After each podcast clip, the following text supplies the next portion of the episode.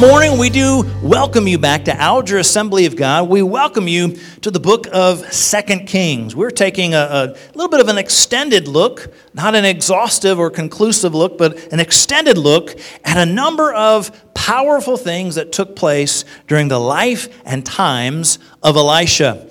And so, taking a look at Elisha, last week we saw how doing something as simple as digging a ditch was an ingredient, a part of the miraculous faith in God.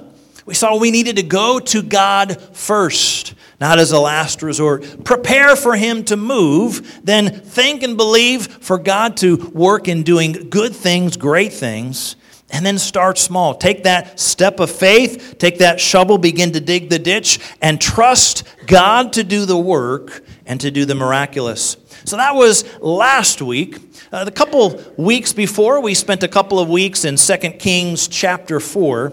We took a look at the widow, the widow who had lost her husband, who is deep in debt. The creditors were coming to take her sons, and God did the mighty and the miraculous by making that oil to continue pouring, filling up all the jars. She could then sell that, pay her debt, have money left over to live.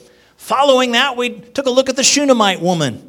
Uh, individual who had prepared this room for Elisha. And anytime he was coming through, he was able to stop, uh, be refreshed, kind of spend some time in that room. He and his servant Gehazi uh, asked, Is there something they could do? She said, I'm fine. There is this contentment. But they realized she had no son. They prayed and said, Next year at this time, you'll have a son.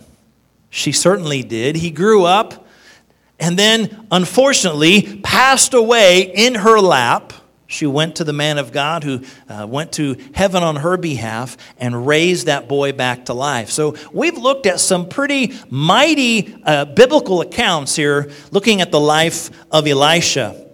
This morning, we're going to jump back into 2 Kings chapter 4 and kind of work our way uh, through the end of that chapter, as well as pick up another biblical account a couple chapters later.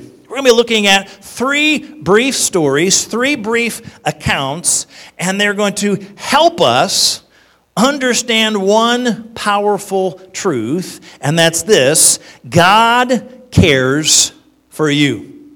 So I want you to help me with that, and I want you to shout it out if you can. So we're going to say, God cares for you first, and then afterwards we'll say, God cares for me. So on the count of three, God cares for you. Are you ready? One, two, three. God cares for you.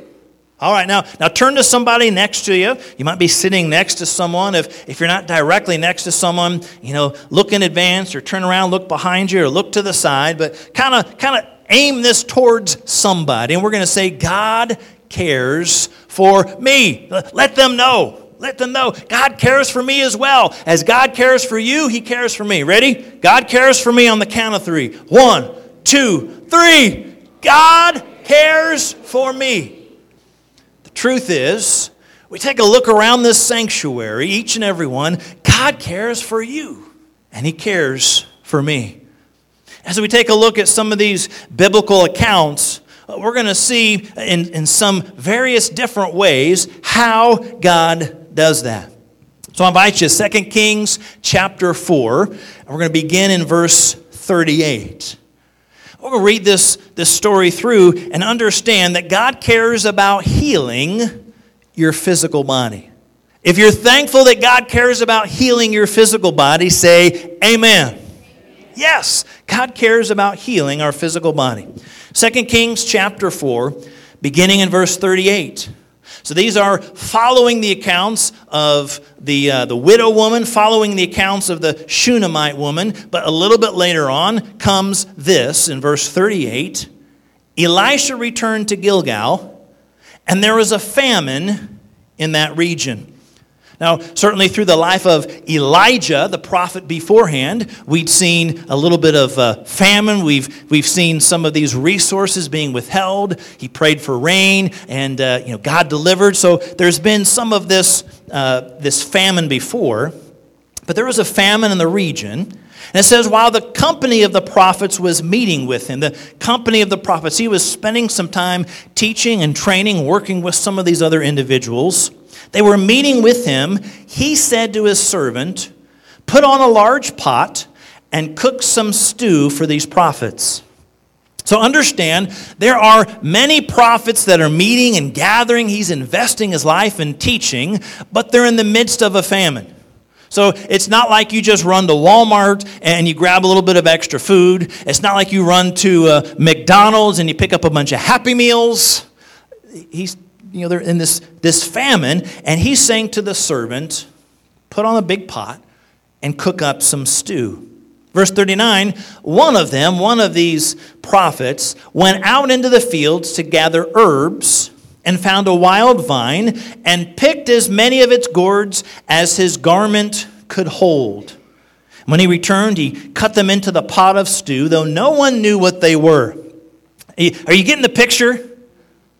All these prophets working together, listening and hearing from Elisha. They're wanting to grow in, in godliness and grow in, in you know, the things of the Lord.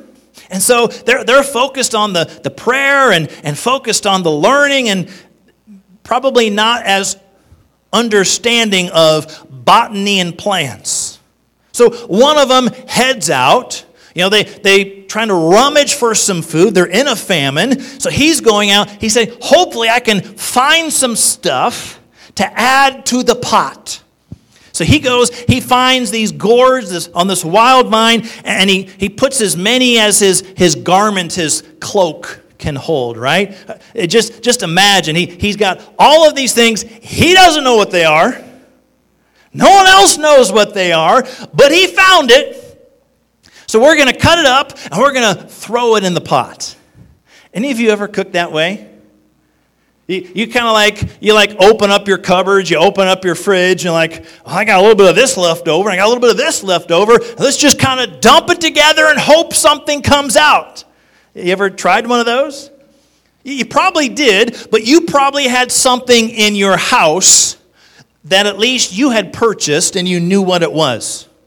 This individual found all these gourds, a whole heap of them didn't know what they were, but it was as many as his, his garment, his cloak could handle. Cuts it up, adds it to the stew. He, he's probably about to pat himself on the back because look at how much I brought and added to this stew because we got to have a lot for this company of the prophets. We got a bunch of us to, to feed. No one knew what they were. Verse 40 the stew was poured out for the men, but as they began to eat it, they cried out, Man of God, there is death in the pot. And they could not eat it. Now, some of you might have had some rather interesting reactions to some of your meals. But chances are you've not had anything quite like this, where they literally yell out, There's death in that dish. Now, some of the commentators and authors would believe that this student found a wild vine called Coloquintida. Appears to be a beautiful fruit, but it has a very bitter taste. It causes, I'm just going to say this what it says, causes violent bowel movements as a result. Sounds like exactly what you would want in your stew, right? No, you don't want that. Now, it could result in dehydration and death if no remedy is found. That doesn't sound like something I want to eat.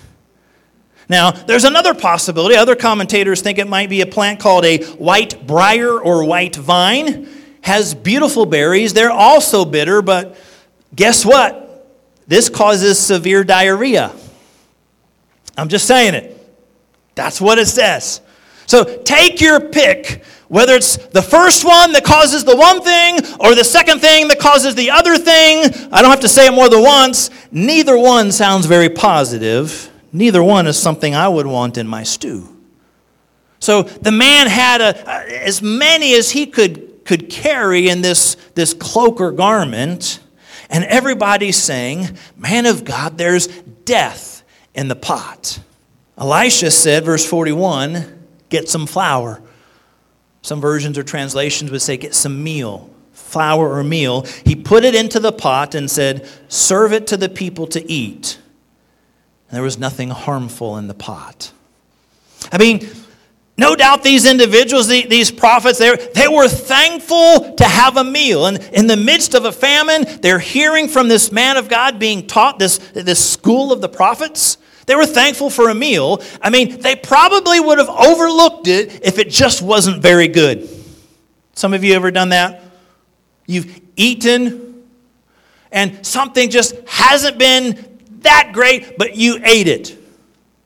Even if it was maybe a little bit bitter, maybe if it had a little bit of an aftertaste for these berries or these gourds. Uh, but death, I mean, if, if you're starting to, you know, your, your insides are starting to churn and certain things are starting to happen, uh, you, you probably don't want to go any farther. And so they're speaking up about this. Elisha, the man of God, simply asks for flour or meal and placed it in the pot. His faith, his trust was in God, a God who cares for you. I'm thankful that we have a God that cares for you and I. When it comes to our physical body, now, certainly all throughout Scripture, there are many instances of dramatic healings. Man born blind being able to see the dead being raised, the, uh, the lepers being healed, the, the crippled being made well. There's all incredible things of our physical bodies being miraculously healed. Simply because this was bad stew, which potentially would result in death, doesn't make it any less of a miracle. It indicates God's care God cared for Elisha. God cared for these prophets. He didn't want them to have death in the pot. These were his individuals uh, to be able to share his word with these people. So Elisha's trust was in God, the God who cares. But just, just think for a moment if, if you're a part of that situation. You want to you want to know who a real man of faith would be? The first person to eat some of that stew after Elisha tossed some flour or meal in, right? I mean, everybody's eating, everybody's calling out, Man of God, death in the pot. You know, they're, they're thinking maybe he's going to pray and wave his hand over it and it's going to miraculously change into something else. He's like, Yeah, bring, bring some flour or some cornmeal and go ahead and put that in the pot. You know, the guy who cooked it thinking, Well, are you saying it's not thick enough, Elisha? You trying to thicken my stew up or what? Put a little, put a little meal in, put a little flour in. You know, they're waiting for the, for the big thing. What, what's God going to do? What's this man of God going to do? I mean, God has used him in some mighty ways, right? The oil that had, had not run out until they reached that last jar. I mean, that's a, a mighty miracle. The woman who didn't have a son to have a son who died and was brought back to life. I mean, they're wanting to see something like that. He takes some meal, some, some flour, puts it in the pot. He says, Yeah, we're good. Go ahead and serve it. Imagine that, that first person kind of, I imagine might take a little, little, little sip, right? The next person takes a little sip, and the next person takes a little sip, and, and pretty soon they're, they're digging in, eating their entire bowl. But there was health in the pot instead of death in the pot.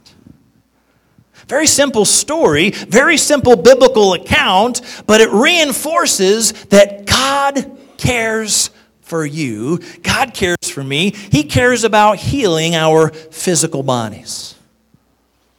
Now, in our lives and in our minds and in our preference, we want that to be heal our body every time, instantaneously, and completely.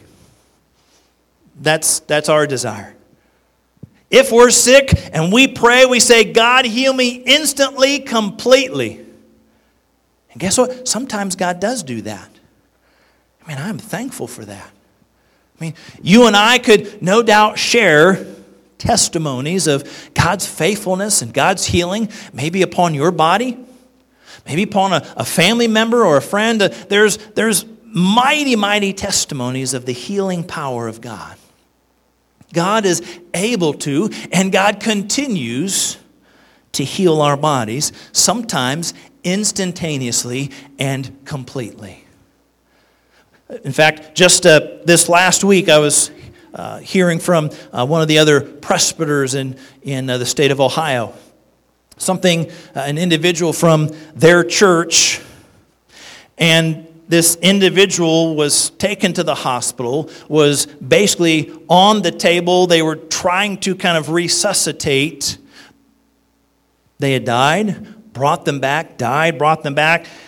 And for, I think, 40 or 45 minutes, there was no pulse, there was no heartbeat, heart rate, brain activity. There was nothing for 45 minutes. But God. God brought that individual back, and the, the, the, oh, the doctors are recounting this as a miracle of God. That is something we call about, we see about, and we say, Yes, Lord, dramatic and powerful, dead brought to life. God still does that today. I'm thankful God cares about our physical bodies. God can do the miraculous, He can do the instantaneous. God can also do a little bit of the progressive, the little by little, healing our bodies a little bit at a time. God also is able to partner with our doctors and partner with procedures and surgeries and medicine to help our bodies little by little by little. We would love if, if every single time there was a, a surgery like an ACL on a knee or a rotator cuff for a shoulder or back issues, fusing some discs together. All three of those are surgeries just taken place in the last couple of weeks in our church. We would love when the doctor goes in to say, wow, that ACL is back reattached, and we don't need to do the surgery. We would love for the doctors to say, wow, there is no tear in that rotator cuff. We would love the doctors when they inspect the discs to say that there's no herniation, there's no need to fuse these discs or put any rods back together. We, we prefer, we would rather the instantaneous and miraculous, and God does do that. But in some cases, God does the progressive. In some cases, God joins His healing hand with surgeries, procedures, medicines. All of that indicates, though, God cares about you. He cares about me. He cares about the healing of our physical body. In this particular case, it, it, it was not necessarily as overwhelming as an individual who had already died but it sure seemed like it could have gone that way. No doubt, definite physical discomfort was on the horizons, but potentially leading to death. And the mighty hand of God, through his servant of God, Elisha, who cares about the physical well being of his children, he healed. So I want to encourage you this morning no matter what it is that you might be facing today. For, for some, maybe it's kind of this ongoing battle of sickness. For some, it's specific things. You've had a procedure, you've had a surgery, or you're facing one of those. You've got various things that have, have affected or afflicted you off and on. I want you to hear, I want you to understand today our God is faithful and our God cares for you. He cares about our physical bodies and is desiring to help and to heal and to strengthen. Not only does He care about healing our physical bodies, also understand that God cares about providing for our needs. We'll continue on in chapter 4 just the, the next number of verses, the next short little situation, 2 Kings 4, verse 42. A man came from Baal Shalishah. Uh, uh, let's stop right there. The name of a town, the name of this location is Baal Shalishah. What is Baal? Baal's one of those false gods. Remember, Elijah had one of these showdowns with all the prophets of Baal. So here's a man living in this town or village named after or somehow putting Baal as a part of this name or added to this name. That's where he's coming from. But what happened? He was bringing the man of God 20 loaves of barley bread, baked from the first ripe grain along with some heads of new grain. So he, he's basically bringing the first fruits of the harvest. All throughout Scripture, we're instructed and encouraged, the Israelites were instructed and encouraged, bring the first fruits. It's that precursor to our giving, to our tithing, to our returning to the Lord. He said the first fruits, not the leftovers. And, and that's a, a big thing because it puts trust in God to give him what comes first. When you begin to harvest your field and you have just a little bit coming in, he says, don't wait until everything's done in your field and let's see if you've got any left over to give me. He instructs them to give the first fruits. So that's what this man was doing. Some of the grains, he was bringing some of those in these, uh, in these bread loaves, barley bread baked from the first ripe grain. Give it to the people to eat, Elisha said. How can I set this before a hundred men? His servant asked. This is, this is going to be one of those Old Testament biblical accounts that's going to feel a lot like one of the New Testament accounts that we've looked at and studied.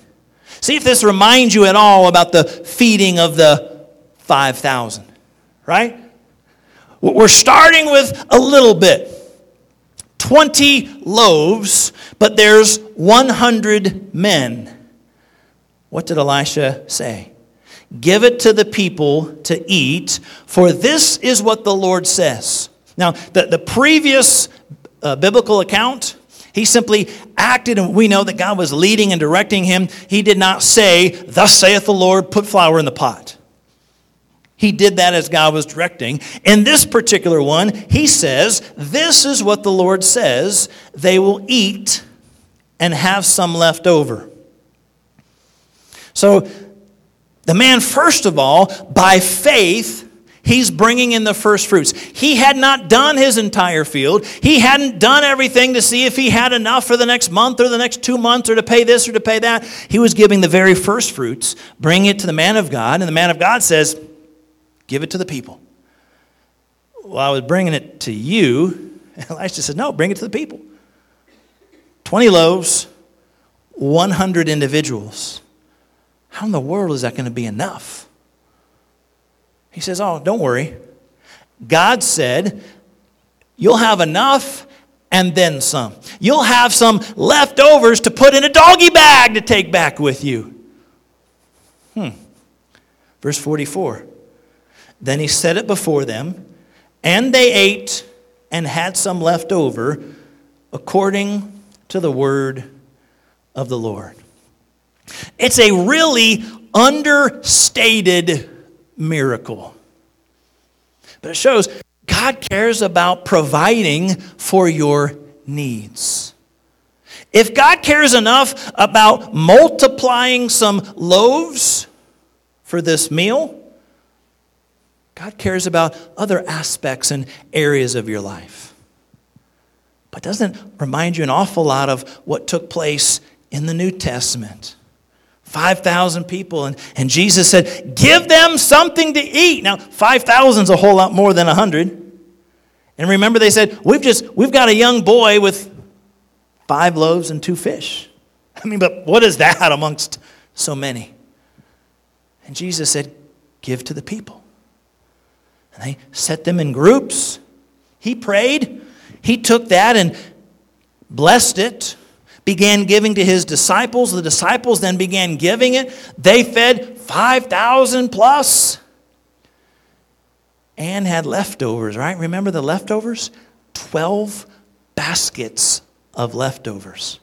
I mean, the baskets of leftovers dwarfed the beginning point, not to mention the thousands of people who were fed. Old Testament, New Testament, and today, God cares for you and I. He cares about providing for our needs. Now, there's a lot of great details in here. The fact was, in the midst of this famine, which we'd heard about from the previous story, in the midst of a difficult time, this man was having a harvest. Not only was he giving the first fruits of his harvest, period, he was giving the first fruits of his harvest in the midst of a famine. In a sense, that made it increasingly challenging and increasingly faith filled that he's going to bring this. Wonder what you and I might do. This man, he brought it. His faith and his trust was in God, it was obedience to God. But what, what, might we do at times? Sometimes our mindset might be, well, what about me? What about taking care of my needs? I've got to hold on to everything myself. I can't give anything away because I might not have enough for me. That can be a very realistic thought in our hearts and in our minds. What about me?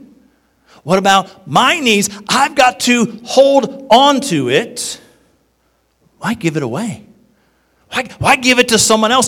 Why, when I haven't even gone through the rest of my harvest and we're in the midst of a, of a drought or a famine, why would I bake these loaves and come bring them to the man of God, giving them to the Lord? It makes no literal sense, yet it makes complete sense. In the natural, we say, why give something away? Hold on to everything that's yours and try to keep as much as you have in the spiritual, in the supernatural, God says, Return back to me. That tithe. Test me in this. Understand, I will be faithful to you. And it's that tug of war because we say, But I can't even meet my needs now.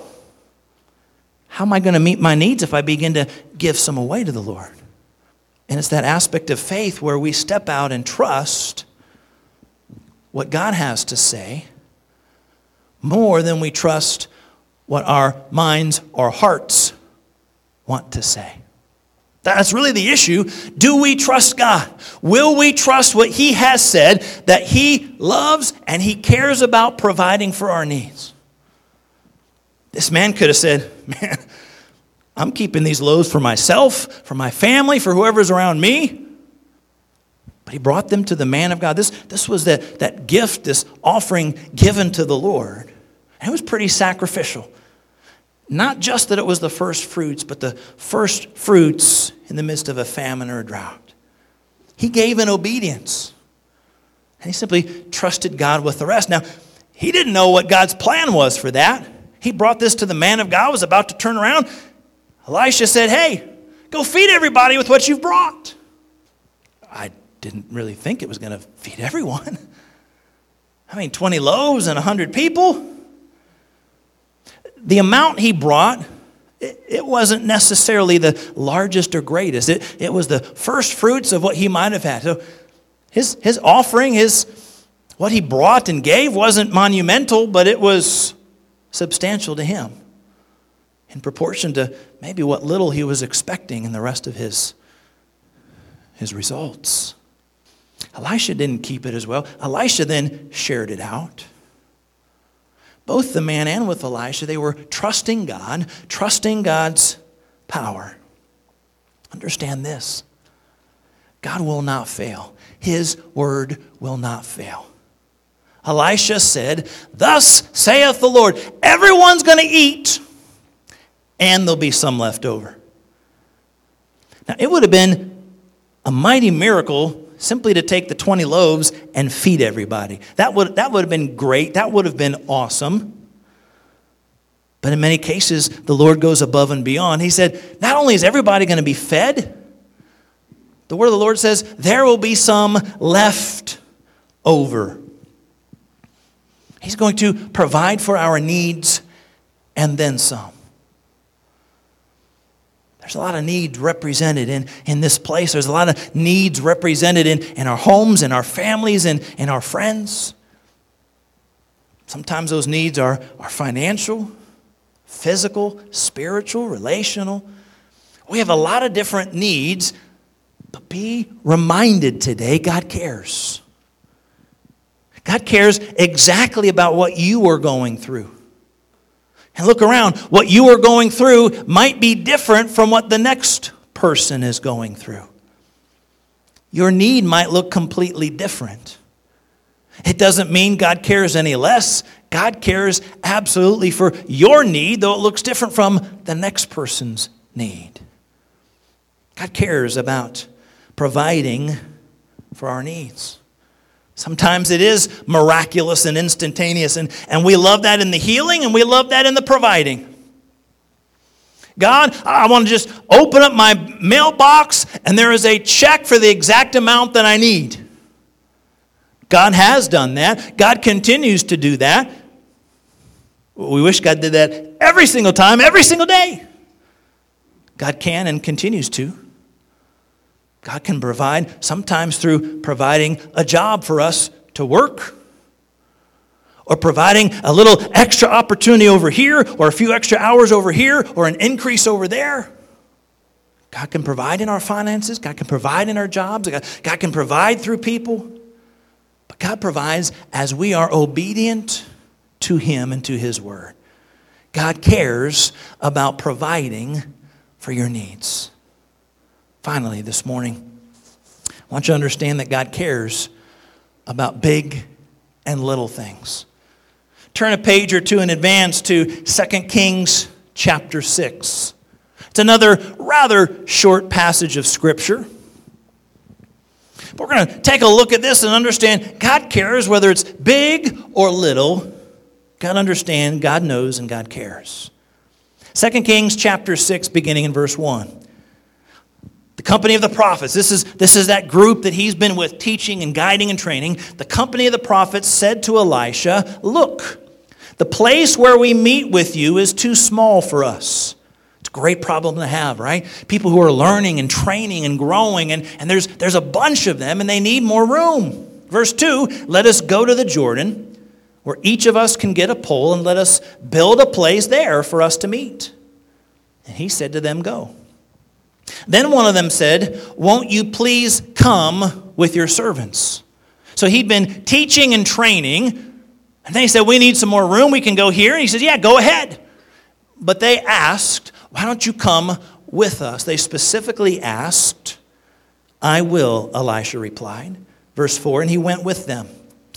So they went to the Jordan and began to cut down trees. Verse 5 As one of them was cutting down a tree, the iron axe head fell into the water. Oh no, my lord, he cried out. It was borrowed. Let's stop right there. How many of you have ever borrowed something and the something you borrowed got broken, got damaged, got in an accident? I mean, something happened to whatever it was that you borrowed. Anybody ever go through some of that? We see a number of hands. What does that feel like? I mean, you had to, somehow, you had to get up the, the guts or the courage to ask the person if you could borrow whatever that thing is. I mean, in some cases, people have borrowed a car, you know, Mom or dad, can I borrow the car? Or you know, can I borrow my friend's vehicle? And then, you know, you get scratched or you get into an accident and oh, you feel so bad. Or you, you borrow a tool and it busts, or you borrow this, or you borrow that.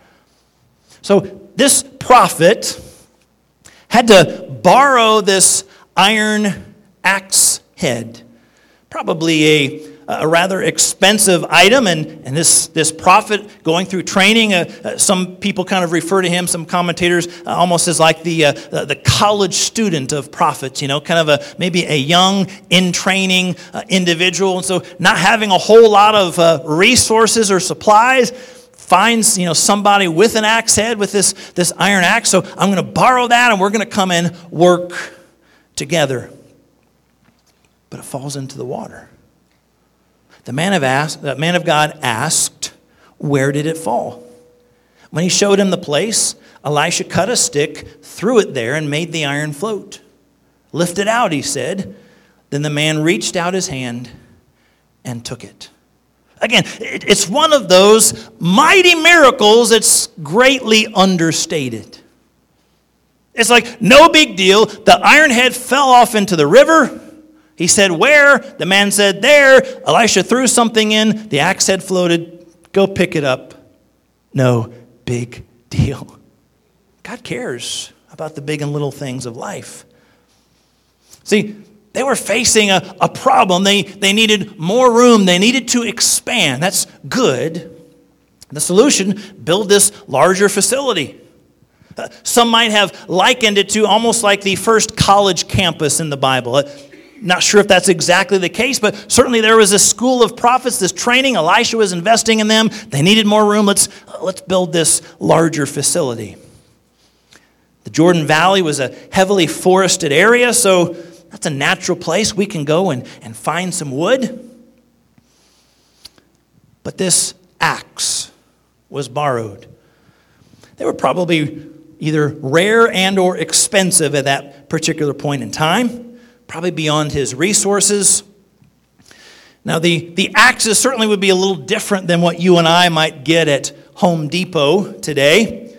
The axe handle, no doubt, was split where that axe head was put. It was then tied down with leather, and that leather was soaked with water, and then it would kind of shrink and tighten down as it dried. But the more it was used, the looser it became. I mean, think of it. They don't have the modern technology and all these machines that we have today. So perhaps they're kind of, uh, you know, s- splicing and slicing some of these leather strips to tie it on. And the more that you use that axe, the looser those straps are going to become. In fact, it was rather common for these axe heads to fly off as you read through some of those thrilling and exciting parts of the law Leviticus, Numbers, Deuteronomy, Deuteronomy 19, verses 4 through 7, there are some instructions about loose axe heads. If one flies off and kills a man, it was to be regarded as an accident or manslaughter. The person using the axe could run to the city of refuge for sanctuary. I mean, there's a specific instruction that says if this happens, here's how you handle it which means it's probably something that happened. Now, this didn't fly off and kill someone, it just flew off into the water. It was borrowed, it was rather expensive. He, he probably didn't have the resources, and you don't have a, a Home Depot just to run down and, and go buy a new one. So, what did he do? Elisha cut a stick, threw it into the water, and made the iron float. It's understated, but this is a mighty miracle of God. Let me just ask you, in, in, in case you're not sure Does iron float in water? No. Take an axe, take a hammer, you know, take a drill, take a crowbar, toss it in a, in a swimming pool, and see if it floats along the top. It, it won't, I guarantee you. So that's a problem when this axe head flies into the water. So, what God did through his prophet Elijah is a mighty miracle showing that God cares. But how many of you know, no matter what the miracle, as you work your way through Scripture, there are individuals who would seek to discredit the miracle. So, uh, for your amusement's sake, let me share with you two theories I came across that some who deny the power of God, some who would not believe in a mighty miracle of God, how they would explain away this miracle. So let's just have some fun because I guarantee you in advance it's going to take more faith to believe their theories than it takes to believe in the power of an almighty God who cares about you in big and little things. All right? Whether it's the crossing of the Jordan River or the resurrection of Jesus Christ, there are theories for what happened. Here are a couple of them for the floating axe head. Number one, they might say that Elisha threw this stick. Now it says he cut a stick. They believe it was the handle of the axe. He'd already lost the axe head, but he took that handle and he threw it with such force into the water. It was almost like a javelin, and it went down so hard, it stuck fast into the hole in the axe head and then floated it up to the water. Anybody buying that? I mean, if you and I had an axe head in one hand and the handle in the other, on a table in front of us and we were told to put the handle into the axe head, it might take us several tries to kind of jam it in or fit it in. Now, let's make it harder. Place the axe head on the ground in front of you, hold the handle. This would be a minute to win it game that you would never get. And drop it or throw the handle where you can see exactly where that uh, axe head is and see if you can get it to stick. Chances are it's a no. Now try to do that where the iron axe head is somewhere in the water that you can't see. The man just says it's over here. So you grab the handle and you throw it into the water so hard that it burrows its way down into the water all the way to the bottom where it just miraculously fits into that little slot and then miraculously floats to the surface. That's like two giant miracles. That's an even greater miracle than God doing a miracle and making the axe head to float. But, but there's, there's one theory. Here's the second one. The second theory, perhaps, is that this wooden handle went down with such uh, immense force and turbulence that it created a tremendous amount of air bubbles. Those air bubbles followed the handle all the way to the bottom. Those air bubbles somehow got underneath the iron axe head and floated it to the top. Anybody buying that one? Isn't it amazing? To, to take this far, circuitous route all the way around to try to explain something away. It takes greater faith to trust and believe the theories that take God out of the equation than it does to trust and believe God. The man of God simply tossed it into the water. The iron axe head floated. Now, if you've got the King James Version or a handful of others, it, it makes it a very unique phrase, and it says, And the iron did swim. I like that. It's almost like the, the iron axe head has got some of these arms, you know, doing I'm not sure what, what swim stroke it was doing, the butterfly or. The iron did swim. It takes more faith to believe in these crazy theories than the faith and trust to say, God made the axe head to float. The bottom line is, God performed a miracle. God was concerned. Now, we look at that and we think an axe head. What's the big deal about an accent? I mean, I, I, probably got two or three of them around, and, and if not, I just go, I, I can go to Walmart, I, I can go to Lowe's, I can go to Menards. I mean, I can go all kinds of places. So to us, it doesn't seem like a big deal, it seems little. To them, again, this was a rather expensive thing. He had to borrow it, no doubt not having the resources to own it. Now he's lost something he borrowed putting him in even greater uh, financial risk. So to us, an axe or an axe head, not a big deal. To them, big deal. Understand whether it's big or little, great or small, God cares. God cares about the things that happen in our lives. Uh, one person wrote it like this in a little bit of a poem. It's a short one. He says, Not one concern of ours is small if we belong to Him. To teach us this, the Lord of all once made the iron to swim. I like that. That's how one man wrote it. I also like this. Here's how Jesus put it in the New Testament Luke 12, verse 6 and 7. He said, Are not five sparrows sold for two pennies? Yet not one of them is forgotten by God. Five sparrows for two pennies? I mean, insignificant. God knows and cares. And not one of those little sparrows is forgotten by God. Indeed, the very hairs of your head are all numbered. Don't be afraid. You are worth more than many sparrows. God cares. I mean, if God knows the very number of hairs on our head, do you think He's concerned about the other areas and details of our life? I submit to you, yes.